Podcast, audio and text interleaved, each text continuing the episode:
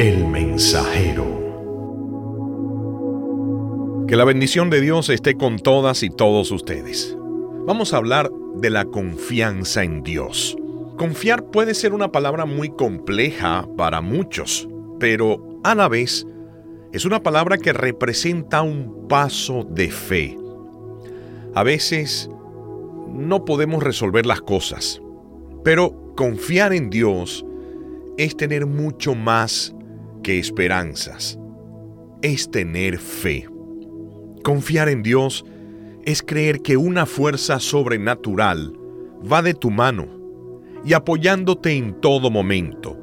Saber que el Señor, creador del cielo y de la tierra, tiene un mejor plan para nuestras vidas.